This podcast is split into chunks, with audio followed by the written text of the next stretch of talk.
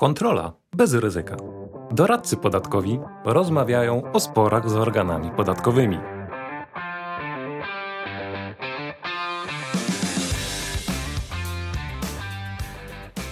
Dzień dobry Państwu. Wojciech Kliś, doradca podatkowy. Andrzej Radwanwiński, doradca podatkowy, wykładowca akademicki. Wojtek, czynności sprawdzające. Moja ulubiona instytucja, zdecydowanie, ze wszystkich podatkowych. Tak jest. Temat wielu kontrowersji, temat bardzo wąsko uregulowany i mimo to nierozeznany. Ale mówiąc o konkretach, ostatnio na LinkedInie byłem świadkiem dyskusji, która dotyczyła między innymi tego, czy jaki ma sens w ogóle tajemnica zawodowa, po co doradcy podatkowi, skoro i tak musimy tyle informacji raportować fiskusowi, a jak nie, to musimy i tak wszystko przedstawić na żądanie organu podatkowego. No, w tym momencie trochę się zagotowałem. Dlatego, że kto nam każe się tak odsłaniać w toku czynności sprawdzających? Bo no, chyba nie przepisy. No, nie przepisy, zdecydowanie. E, tutaj e, w dużej mierze e, podatnicy sami z własnej nieprzymuszonej woli bardzo chętnie i otwarcie mówią o swoim biznesie, o tym, co robią, czego nie robią, właśnie w ramach czynności sprawdzających na każde wezwanie y, i żądanie organu. Studentom mm, na moim przedmiocie czasem lubię pokazać pewien wykład y, amerykańskiego profesora, karnisty, który ten wykład tytułuje Don't talk with the police. Nie rozmawiaj z policją. I w toku tego wykładu wyjaśniając, dlaczego nawet najbardziej biegły prawnik, jeżeli sam jest przedmiotem zainteresowania służb, nie powinien się odzywać. Zaprasza też emerytowanego policjanta, który pytany o swoje metody przesłuchań mówi: Słuchajcie, ludzie uwielbiają mówić. I prawda jest taka, że ludzie uwielbiają mówić. Albo przedsiębiorcy sami bardzo chętnie to opowiadają, albo osoby, które reprezentują tych przedsiębiorców, bardzo chętnie odpowiadają na wszystkie pytania i one lubią mówić. No, z czego to wynika oprócz tej chęci mówienia? Myślę, że też z braku znajomości swoich praw i rozumienia instytucji czynności sprawdzających. Też nie ma żadnej powszechnej wiedzy na temat tego, co organ może, a czego nie może w toku czynności sprawdzających. Już pomijam fakt, że niektórzy prezentują taką, przepraszam, carską mentalność. W zasadzie każde wezwanie z urzędu powinno być od razu szeroko, a jeszcze lepiej nadmiarowo przedstawione. Wszystkie pytania powinny uzyskać odpowiedź, a ja powinien dostarczyć wszystkie żądane dokumenty, informacje, zestawienia. No i też jeśli spotykamy się z jakimiś szkoleniami z czynności sprawdzających, to mów, słyszymy tylko takie krótkie, ogólne. No to zależy, co chcemy uzyskać, jaki jest interes klienta. No, guzik, prawda. Pierwsza rzecz, czynności sprawdzające występują wtedy, kiedy urzędnik bierze do ręki naszą deklarację i patrzy, czy wypełniliśmy właściwe pola czy przenieśliśmy dane z właściwych pól, czy to się matematycznie zgadza, czy nie mamy jakichś byków. To są czynności sprawdzające. I jeżeli jest jakaś wątpliwość co do poprawności, zauważcie nierzetelności, poprawności złożonej deklaracji, wtedy organ w toku czynności sprawdzających zadaje nam pytanie: dlaczego wskazałeś tutaj takie dane? Ewentualnie mówi wprost: pomyliłeś się, musisz skorygować to pole, tę pozycję. Czy można prowadzić postępowania dowodowe w toku czynności sprawdzających? No nie, nie można. Natomiast okazuje się w praktyce, że no organ e, nie ma, nie widzi problemu w tym, żeby dowody de facto w czynnościach sprawdzających zbierać od nas. Słuchajcie, zbieranie dokumentów jest zastrzeżone dla wąskiego zakresu czynności sprawdzających, na przykład w takim zakresie, w jakim w złożonych deklaracjach zadeklarowaliśmy korzystanie z określonych ulg. Tutaj przy uldze mieszkaniowej organ ma nawet tak daleko idące uprawnienia, jak możliwość wstępu do lokalu, żeby zweryfikować, czy te wydatki zostały faktycznie poniesione. Natomiast jeżeli mamy sytuację, w której organ po JPK widzi, że mamy sporo podatku naliczonego, nawet możemy mieć go więcej, nie ma prawa weryfikować, czy mi przysługuje prawo do odliczenia w toku czynności sprawdzających. Czynności sprawdzające nie służą do merytorycznego rozstrzygania spraw, takich jak na przykład ustalenie prawa do odliczenia. Tak, tak. A w czynnościach sprawdzających już e, nieraz widziałem wezwanie do korekty ze względu na to, że najprawdopodobniej dany wydatek nie, ma, nie, nie, mamy prawa do odliczenia z tytułu, z tytułu nabycia danego towaru czy, czy danej usługi. I już na tym etapie podatnik boi się, że to już jest kontrola i że musi tą korektę koniecznie zrobić. Tak, dobrze, że o tym mówisz, bo wiele osób mówi: Mam kontrolę, mieliśmy kontrolę, prowadziliśmy tak, kontrolę. Tak, tak. No przykro mi, ale nie mieliście kontroli. Kontrola jest poprzedzona zawiadomieniem o zamiarze wszczęcia kontroli, potem dostajecie upoważnienie. Tak, co do zasady, jak jesteście łobuzami, to nie będziecie mieli wtedy zawiadomienia o zamiarze wszczęcia kontroli, po prostu odwiedzi was urzędnik z legitymacją i przeprowadzi e, kontrolę. Jeśli na przykład są wątpliwości do tego, czy macie dobre relacje z kasą fiskalną, czy też czasami to, co trafi do kieszeni, niekoniecznie jest sfiskalizowane. Ale co do zasady, będzie to poprzedzone sformalizowanym zawiadomieniem, potem otrzymacie upoważnienie wydane przez naczelnika organu podatkowego do przeprowadzenia kontroli. Urzędnik pokaże Wam legitymację i całość będzie prowadzona w dość sformalizowany sposób. Zakończy się to też dość rozbudowanym protokołem kontroli. Czynności, tak naprawdę, czynności sprawdzające nie kończą się żadnym formalnym aktem. Nie? To znaczy, nie mamy sytuacji, chociaż czasem się pojawiają takie protokoły po czynnościach sprawdzających. Spotkałem się z czymś takim, natomiast z reguły no, czynności kończą się tak samo, jak się zaczynają, czyli żadnym, mówiąc formalnie, aktem władczym w stosunku do, do, do podatnika. Nie? Tak, tak nie po pierwsze być. pamiętajmy, deklaracja, którą składamy, jest objęta domniemaniem prawdziwości. I to domniemanie może być obalone w toku kontroli podatkowej czy postępowania podatkowego. Zauważcie, że nawet jeżeli zostanie wobec nas wszczęta kontrola podatkowa, zostanie sporządzony protokół kontroli, to nie jest podstawą do tego, żeby organ podatkowy wyegzekwował te kwoty należności zaległych wynikające z protokołu. Nie, organ będzie musiał wszcząć postępowanie i dopiero wskutek wydania decyzji będzie mógł określić prawidłową wysokość podatku w kwocie innej niż wynikająca z deklaracji. Czynności sprawdzające, nawet jeżeli kontrolujący mówi, tego on nie może ująć w koszty, tu on nie ma prawa do odliczenia, nie wywołują żadnego skutku władczego względem przedsiębiorcy czy względem podatnika. Tak naprawdę one w jakimś stopniu najprostszym, odformalizowanym mają w pewnym zakresie zebrać bazowe informacje, czy w ogóle istnieją jakieś podstawy do wszczęcia kontroli czy postępowania. Czyli można powiedzieć, że mają wybadać wodę, ale też nie do końca, bo tak naprawdę mają też służyć wyjaśnieniu i wykryciu tych najprostszych błędów czy niejasności. A w toku czynności sprawdzających organ nie może powiedzieć, że ma wątpliwości co do złożonej deklaracji, bo wykazaliśmy dużo podatku naliczonego do odliczenia, albo kwestionuje wysokość kosztów uzyskania przychodów, które ujawniliśmy, e, wykazaliśmy w naszym zeznaniu podatkowym. No, jeżeli chce o tym dyskutować, to zapraszamy do kontroli albo do postępowania podatkowego. No, no szczerze powiedziawszy, z mojego doświadczenia, no to na pewno też je podzielasz, że e, duża część czynności sprawdzających właściwie przypomina kontrolę podatkową. To znaczy, organ zachowuje się tak, jakby prowadził kontrolę podatkową i lubi zbierać dokumenty, lubi zbierać wyjaśnienia, lubi zbierać bardzo dużo informacji, do których e, na tym etapie i na tym poziomie w ogóle nie powinien mieć dostępu. Tak, wiecie, przede wszystkim mamy prawo do ujawniania tych informacji, co do których jesteśmy zobowiązani. W pozostałym zakresie postępowanie podatkowe, ponieważ jest postępowaniem inkwizycyjnym, ponieważ jednocześnie organ jest stroną postępowania i sędzią we własnej sprawie, no, ma też szereg instytucji hamujących.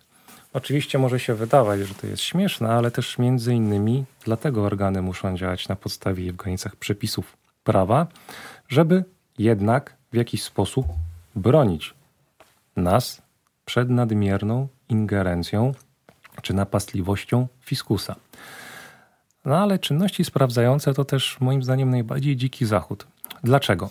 Jeżeli trafiamy na kontrolę podatkową, no to powiem szczerze, wśród kontrolujących to w wielu wypadkach mamy już twardych zawodników. To są doświadczeni urzędnicy, osoby z wykształceniem, osoby, które mają za sobą 10, 15, 20 lat orzekania, które sprawdzają na bieżąco orzecznictwo, interpretacje. No i też w razie potrzeby czy w postępowaniach mają za sobą też radców prawnych, którzy też weryfikują wydawane przez nich akty czy pomagają w formułowaniu decyzji. Więc tutaj powiedziałbym, że mamy też do czynienia już z pewną profesjonalizacją tego działania. Ale w toku czynności sprawdzających, no, takiej wyobraźni, jeśli chodzi o wymyślanie nowych, nieistniejących obowiązków, nie widziałem. Słuchajcie, od podatnika można żądać tylko dokumentów, do których prowadzenia czy przechowywania jest zobowiązany przepisem. A tutaj nagle mamy zobowiązanie do przedstawienia ewidencji rodzajowych kosztów ze szczegółowym podziałem na kategorie. Bardzo fajnie, pokażcie mi przepis, który wymaga ode mnie tak, prowadzenia takiej dodatkowej ewidencji, składania oświadczeń o związku każdego jednego wydatku z działalnością opodatkowaną albo z uzyskiwanym przychodem. No, tak szczerze mówiąc, to tutaj w tym zakresie też przepisy nie przewidują żadnych oświadczeń, a kwalifikacja jakiegoś wydatku do kosztu uzyskania przychodu nie jest zależna od tego, czy złożymy oświadczenie, tylko czy faktycznie ma to się przysłużyć naszemu biznesowi. No a tutaj też nie ma żadnych ograniczeń. Też żądanie wszelkiego rodzaju dokumentów. I najlepsze wszelkich innych dokumentów, które potwierdzają prawo do odliczenia albo zasadność poniesionego kosztu. Wspominałeś tak. mi o tym, pamiętam. Miałeś takie wyzwanie.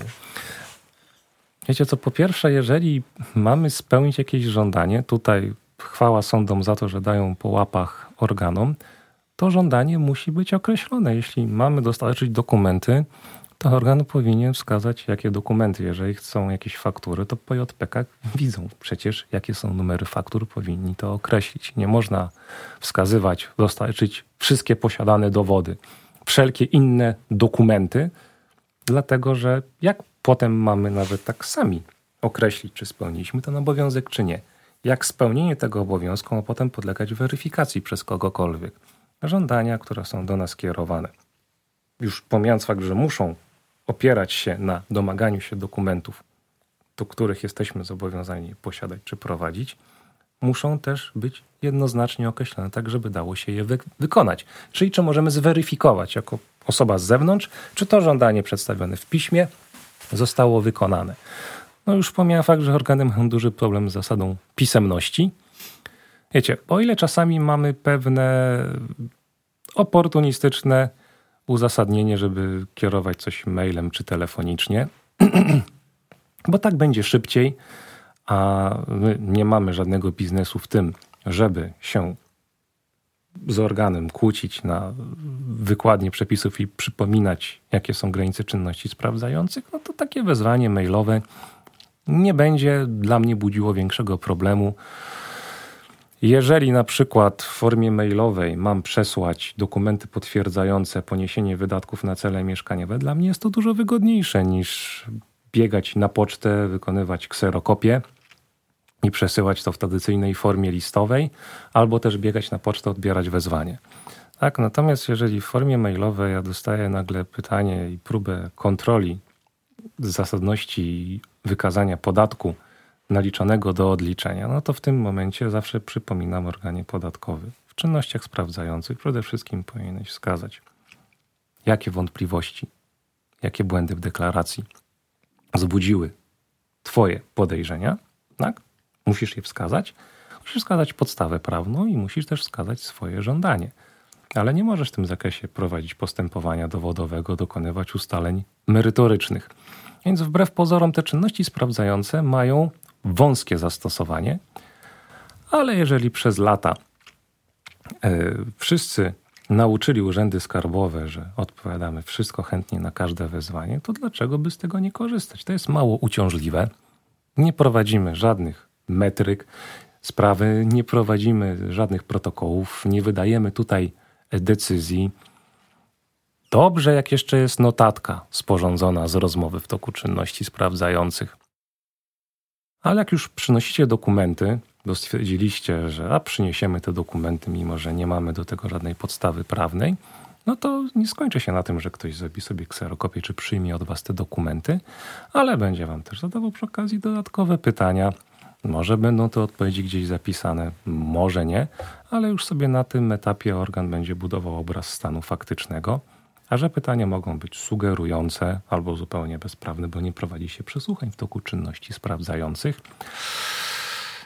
Skoro wy tego nie wiecie, ale tak chętnie odpowiadacie, no to wiecie, jakby, słuchajcie, organ nie jest po waszej stronie, nie jest waszym pełnomocnikiem, organ realizuje wpływy budżetowe. No tak właśnie myślę, że trzeba w ogóle funkcjonować z taką zasadą, że poza tymi wyjątkami, które dotyczą faktycznie jakichś formalnych błędów, nie? które, które mogą być oczywiste, to raczej w czynnościach sprawdzających czy w kontroli czy w postępowaniu raczej zakładać, że organ podatkowy chce nam zrobić krzywdę. Raczej chce nam zrobić kuku niż, y, niż załagadzać sytuację. Nie? Ja często spotykam się z takim, e, z takim e, postrzeganiem rzeczywistości przez podatników, że e, wolimy powiedzieć coś w czynnościach sprawdzających, bo pani w urzędzie powiedziała, że jak nie odpowiemy, to będzie kontrola. I wtedy już będzie zrobi się poważnie, więc żebyśmy lepiej po dobroci odpowiedzieć na te zagadnienia, żeby e, nie było kontroli. No ale jak dobrze wiemy, e, to, co dostaną w czynnościach sprawdzających, wykorzystają potem tak czy inaczej w kontroli podatkowej.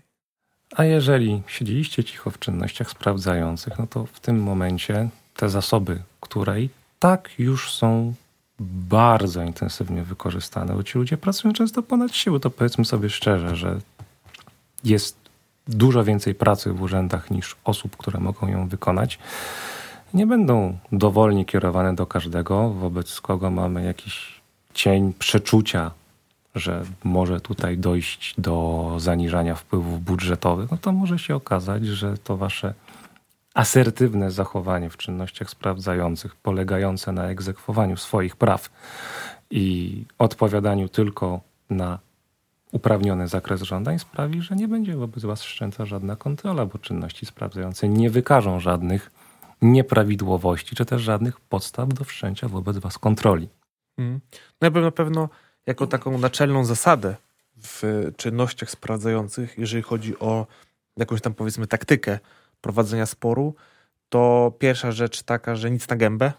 Jeżeli już chcemy, czujemy, że gdzieś tam organ organ grzebie wokół czegoś, czego, czego nie chcemy, żeby grzebał, to na pewno e, zaznaczmy, że wolimy formę pisemną niż telefoniczną czy, czy, czy mailową. Postępowanie jest pisemne. I zasada pisemności jest zasadą dominującą. Możemy stosować wezwania telefoniczne czy mailowe, jeżeli pilny stan sprawy tego wymaga, albo jeżeli nie ma możliwości innego kontaktu w formie pisemnej E, z podatnikiem, ale stan sprawy tego zwykle nie wymaga, a możliwość kontaktu jest, ale już wtedy ktoś musi przynajmniej na wzorku przygotować wezwanie. W tym wzorku, wierzcie mi, zawsze są podane wodliwe podstawy prawne albo niekompletne. Rzadko kiedy mamy trafną podstawę prawną. No i to już wymaga zaangażowania więcej czasu i wysiłku. No i ponownie mamy prawo wypunktować błędy i braki i domagać się raz, że podania stosownych podstaw prawnych, a dwa, że chociażby domagać się wskazania, jakie nieprawidłowości w naszych deklaracjach powodują, że organ wobec nas rozpoczął prowadzenie czynności sprawdzających. To jest taki może dość klasyczny przypadek i wydaje się, że to jest dość banalne, ale uwierzcie mi, że w wielu wypadkach już tutaj po stronie osób prowadzących te czynności sprawdzające pojawia się już duża czkawka. No tak, tak, zdecydowanie.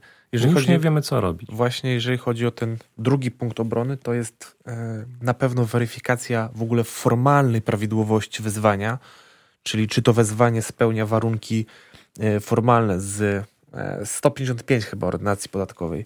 Tam Znaczy chyba. 155 Czy jest to 150? ogólnym, Tak. a potem mamy w 272, 274 ABC odesłania do tych konkretnych przepisów precyzujących zakres wezwania. Więc pamiętajcie, jeżeli macie tylko powołany sam artykuł 155, no to to jest taki ogólny przepis wskazujący, że organ może żądać wyjaśnień. Ale dodatkowo organ musi jeszcze sięgnąć do przepisu e, szczególnego, materialnego, który powie kiedy, w jakim trybie, jakich informacji może żądać. Bo sam 155 jest tylko normą ogólną pewnej rodzaju kompetencji. Organ może ciebie żądać e, wyjaśnień, dokumentów, natomiast kiedy, jakich wyjaśnień, jakich dokumentów, no to już musi posłużyć się wskazaniem odpowiedniego trybu, który będzie dawał mu podstawy do konkretnych żądań co do zakresu i co do tematyki, co do formy. No to ja właśnie miałem, e, zresztą chyba, nie wiem, z 2-3 tygodnie temu, sytuację, w której e, miałem wezwanie w czynnościach sprowadzających, w których e, zresztą jestem ciągle pełnomocnikiem. Organ wezwanie przesłał mailowo do klienta z pominięciem mnie jako pełnomocnika z terminem realizacji żądania dwa dni wysłane w piątek o 15. Więc y, właściwie każdy możliwy przepis i z ogólnych zasad i, i z zasad szczególnych e, tego wezwania chyba zostały, zostały złamane, co, na co e, organowi wskazaliśmy. Nie? Więc e, tutaj no faktycznie, tak jak mówisz, e, wolna Amerykanka, raczej dziki zachód niż cywilizowany zachód. Tak mi się wydaje przynajmniej. Tak, no oczywiście do tego organy zostały przyzwyczajone, więc jeżeli chcemy szukać winnych, to spójrzmy w lustro. Tak? No, bo to jest realizowane. Oczywiście trzeba sobie odpowiedzieć na pytanie, do czego dąży organ. Tylko wiecie co? Dostajecie pierwsze wezwanie. Większość z Was nie będzie wiedziała, do czego dąży organ. Tak? Nie będą też wiedzieli w większości wypadków tego wasi księgowi. Tak? No, oni są odpowiedzialni za to, żeby te dokumenty, które przy, przynosicie, te wasze faktury kosztowe i przychodowe, żeby to przetransferować w formę odpowiednich deklaracji, wykonać kalkulację podatków, ewentualnie powiedzieć wam, że z tym wydatkiem możecie się stuknąć w głowę, tak? Bo tego drugiego zegarka nie zaliczycie w koszty, a karmę dla psa, no to już na własną odpowiedzialność bierzecie. To uwierzcie mi, że to jest już wystarczająco czasochłonne. Szczególnie, że techniczne rozliczenie niektórych transakcji, jak chociażby kupujecie sobie reklamy z Facebooka, wymaga też odpowiedniej wiedzy, jak właściwie to przedstawić przed organami, jak to rozliczyć. I teraz nikt nie będzie wam, i tak mając już własnej roboty, w gratisie jeszcze analizował wezwań organu, prowadził z wami rozmów i dywagacji, żeby ustalić, co u was może być potencjalnie bolesne, problematyczne, co może być miną.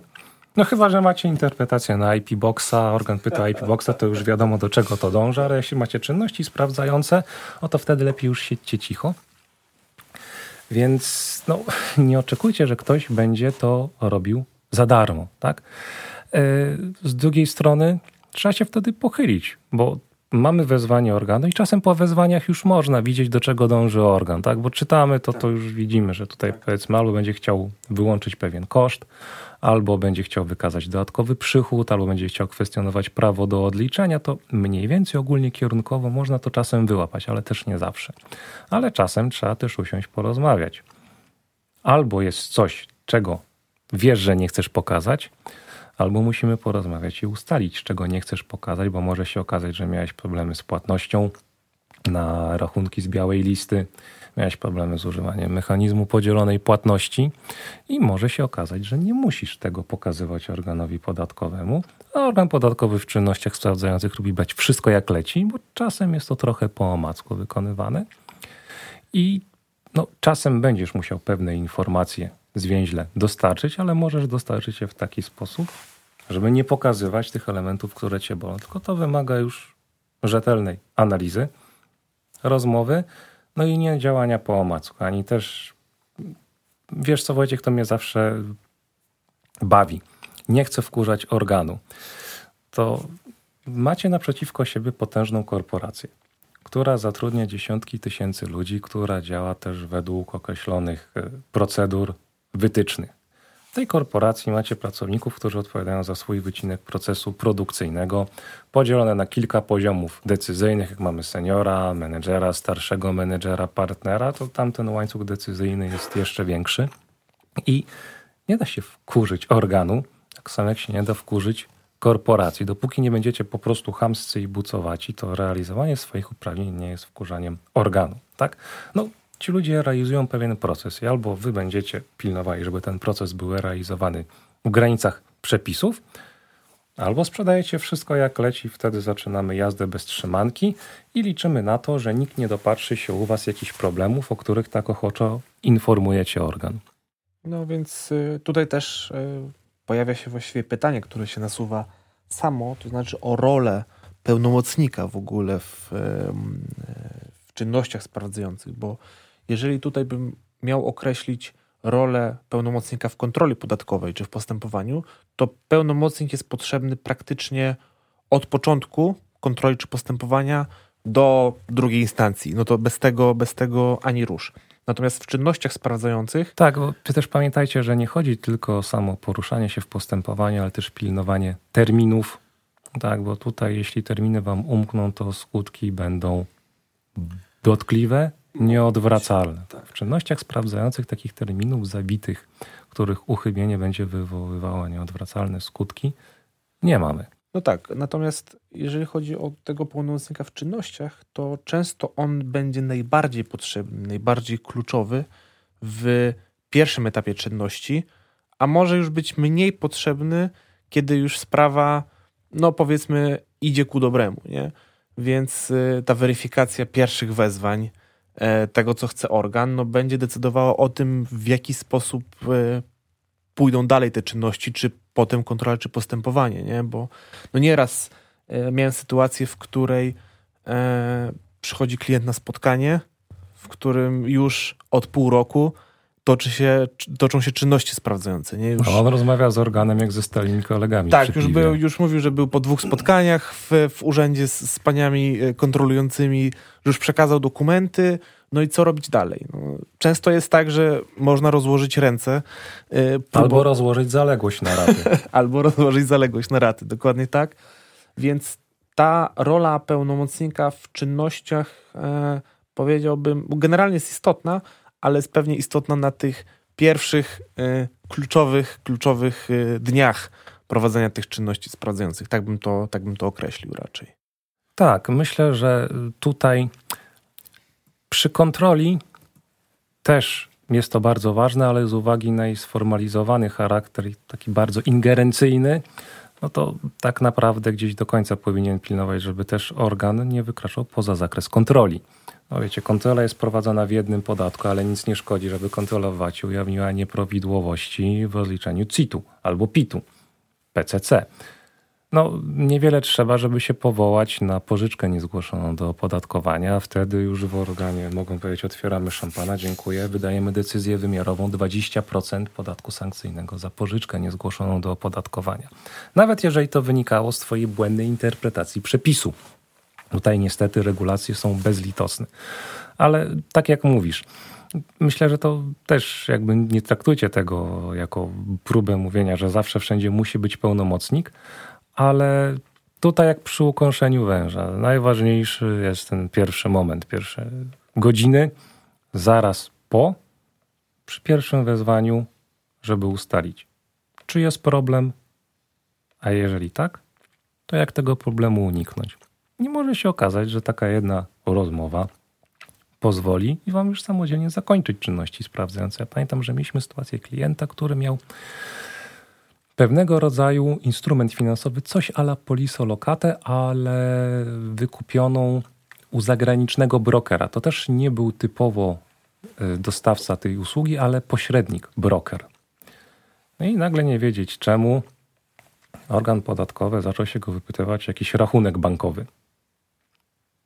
Gdzie nie miał rachunku bankowego, miał tylko zawartą tą umowę polisolokaty, tak więc było to pewnego rodzaju ubezpieczenie na życie, którego wartość kwoty wypłaty zależała od dokonanych wpłat plus inwestowania tych środków w inne aktywa przez tego e, dostawcę polisy.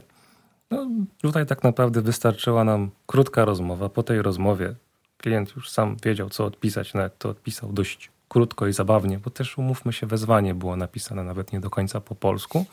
I to zakończyło czynności sprawdzające, bo już dalej też konkurency nie wiedzieli o co się dopytywać, co może być przedmiotem wątpliwości. Odpowiedź, której udzielił, była w pełni zgodna z prawdą. No to, że organ wadliwie sformułował swoje pytanie, obciążało organ, a nie klienta. On był czysty. Więc tak naprawdę uniknął po pierwsze męczenia się z długotrwałą dyskusją, e, potencjalnej kontroli, która i tak tutaj wiele by nie wykazała, bo ten instrument finansowy, posiadanie tej polisolokaty nie rodził u niego żadnych obowiązków podatkowych, nie podlegało to też żadnemu zgłoszeniu. Na tym etapie, e, który ten klient posiadał, więc zaoszczędził sobie sporo czasu i nerwów, tak? A to był typowy przykład, kiedy trzeba było w pewien grzeczny sposób dać organowi po łapach i powiedzieć no nie. Ale przy okazji udzieliśmy merytorycznej odpowiedzi na zapytanie, która też była w pełni prawdziwa, więc nie było podstaw, żeby prowadzić jakiekolwiek dalsze czynności wobec tego klienta. To mi się przypomniało, jak powiedziałeś o tym rachunku zagranicznym, przypomniały mi się czynności sprawdzające, które prowadziliśmy zresztą razem w których Urząd Skarbowy no, z dość niedużego miasta w Polsce e, zaangażował w swoje czynności e, organ podatkowy ze Stanów Zjednoczonych. Tak, Internal Revenue Service też został zaangażowany w postępowanie, natomiast no, tutaj umówmy się, że te czynności sprawdzające trafiły celnie. Trafiły celnie, tam naprawdę można było dość łatwo wykazać spore zaległości podatkowe. Natomiast mimo, że sprawa była prowadzona przez duży, wyspecjalizowany urząd wojewódzki, została delegowana do prowadzenia przez lokalny urząd z mniejszej miejscowości, który nawet nie do końca wiedział, co robi, jak ma robić, poza tym, że ma to zrobić. Ale mieliśmy tutaj niestety brzydki przykład, mieliśmy tutaj przykład księgowego, który kiedyś miał praktyki w tym urzędzie i on mówił, a wszystko dajmy, nikogo nie wkurzajmy, będą zadowoleni. Czyli dał się złapać na najbardziej standardową sztuczkę. Jeszcze tylko tą jedną rzecz i to już na pewno wszystko, a potem tylko jeszcze jedną rzecz i to już na pewno będzie wszystko. W jakiejś korespondencji, w korespondencji mailowej e, pani kontrolująca, no kontrolująca, no właściwie to była no, czynności sprawdzające kontrolne, pisała, że pan naczelnik Urzędu Skarbowego traci cierpliwość, bo nie został dosłany e, jeden dokument, który, który podatnik obiecał, że, że prześle w terminie.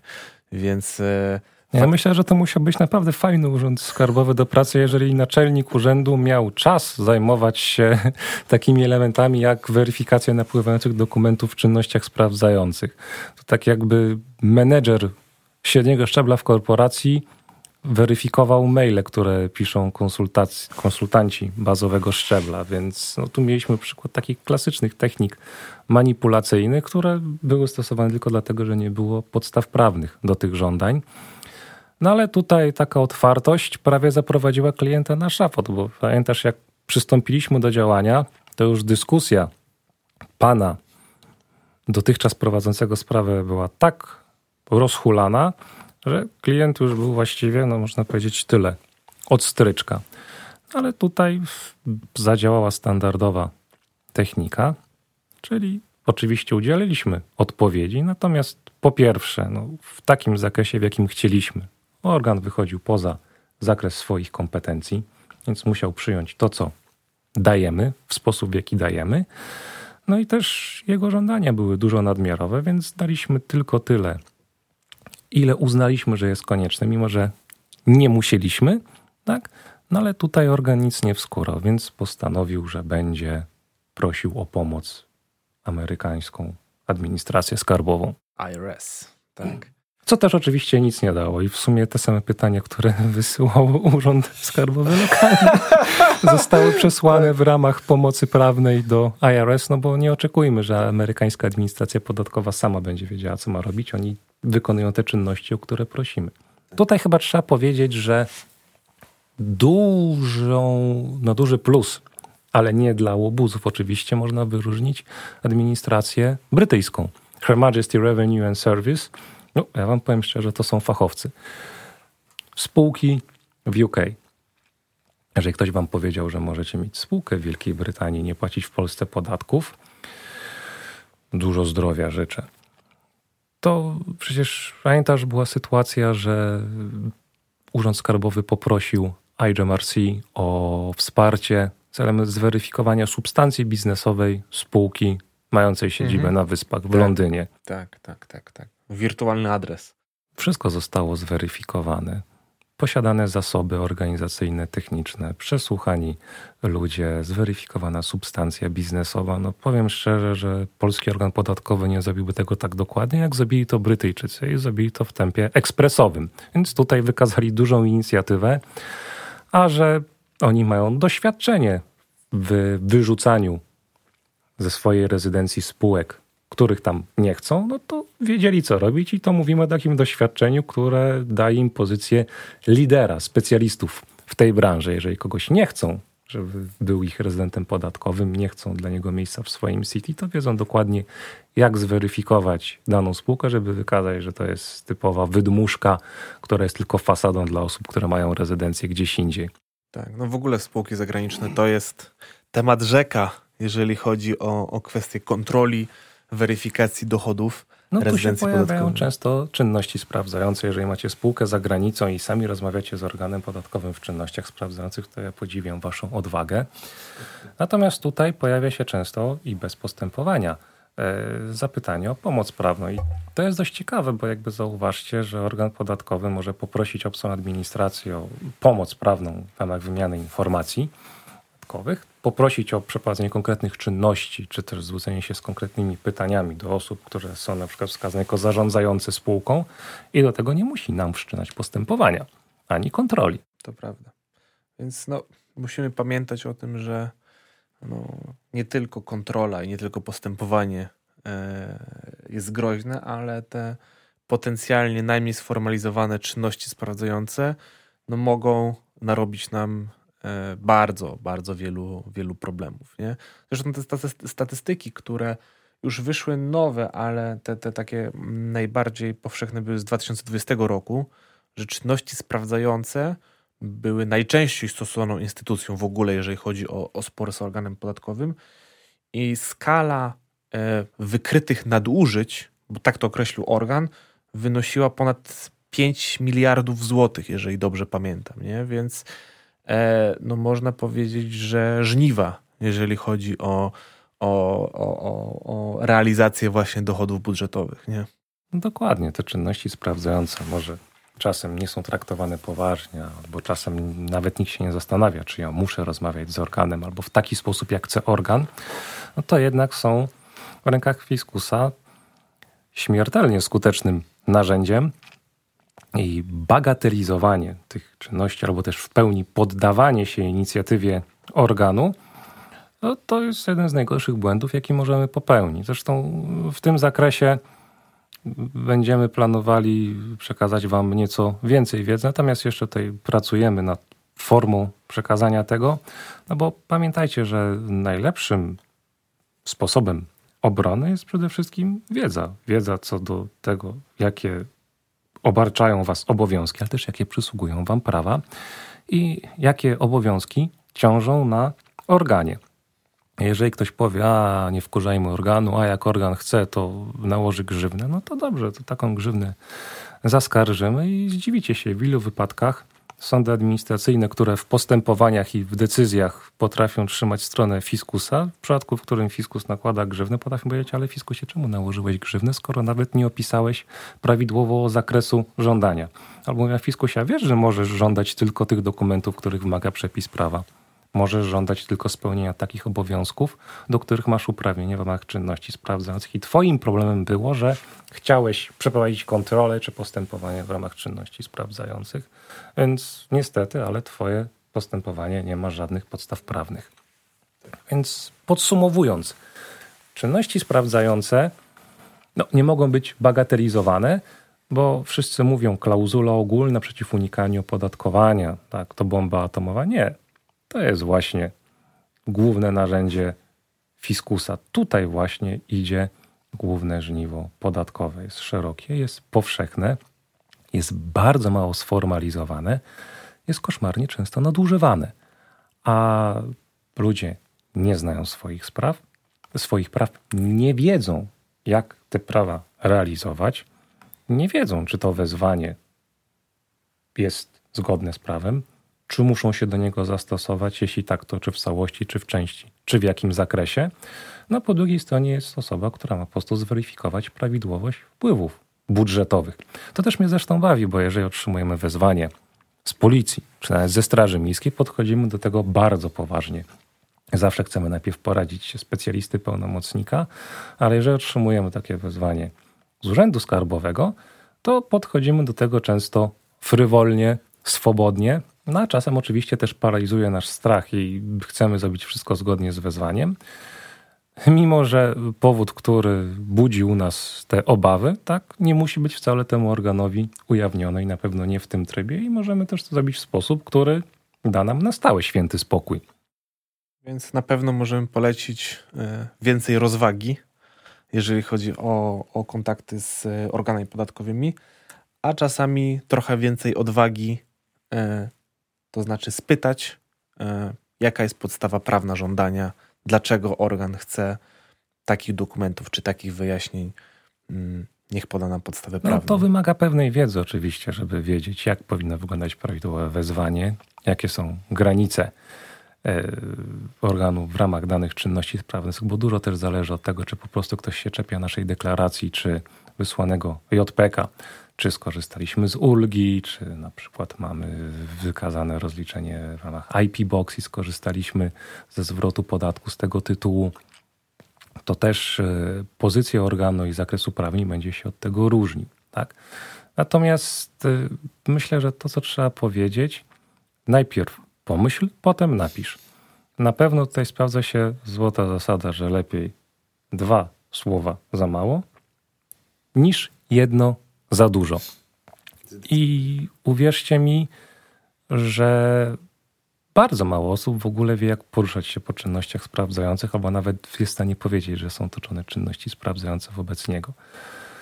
No i też nie oczekujcie tego, że osoby, które prowadzą nam księgi rachunkowe, będą za darmo prowadziły czynności sprawdzające. Ale z drugiej strony, jeżeli ktoś już za to bierze wynagrodzenie, rozwija się według stawki godzinowej, egzekwujcie, żeby było to robione porządnie. A to jest coś więcej niż tylko poproszenie Was o zebranie dokumentów. Więc y, pamiętajmy o uprawnieniach, pamiętajmy o obowiązkach organu podatkowego. Nic na gębę. Z organem podatkowym raczej forma pisemna Y, więcej rozwagi, badać, co jest w wezwaniach i dlaczego jest w wezwaniach.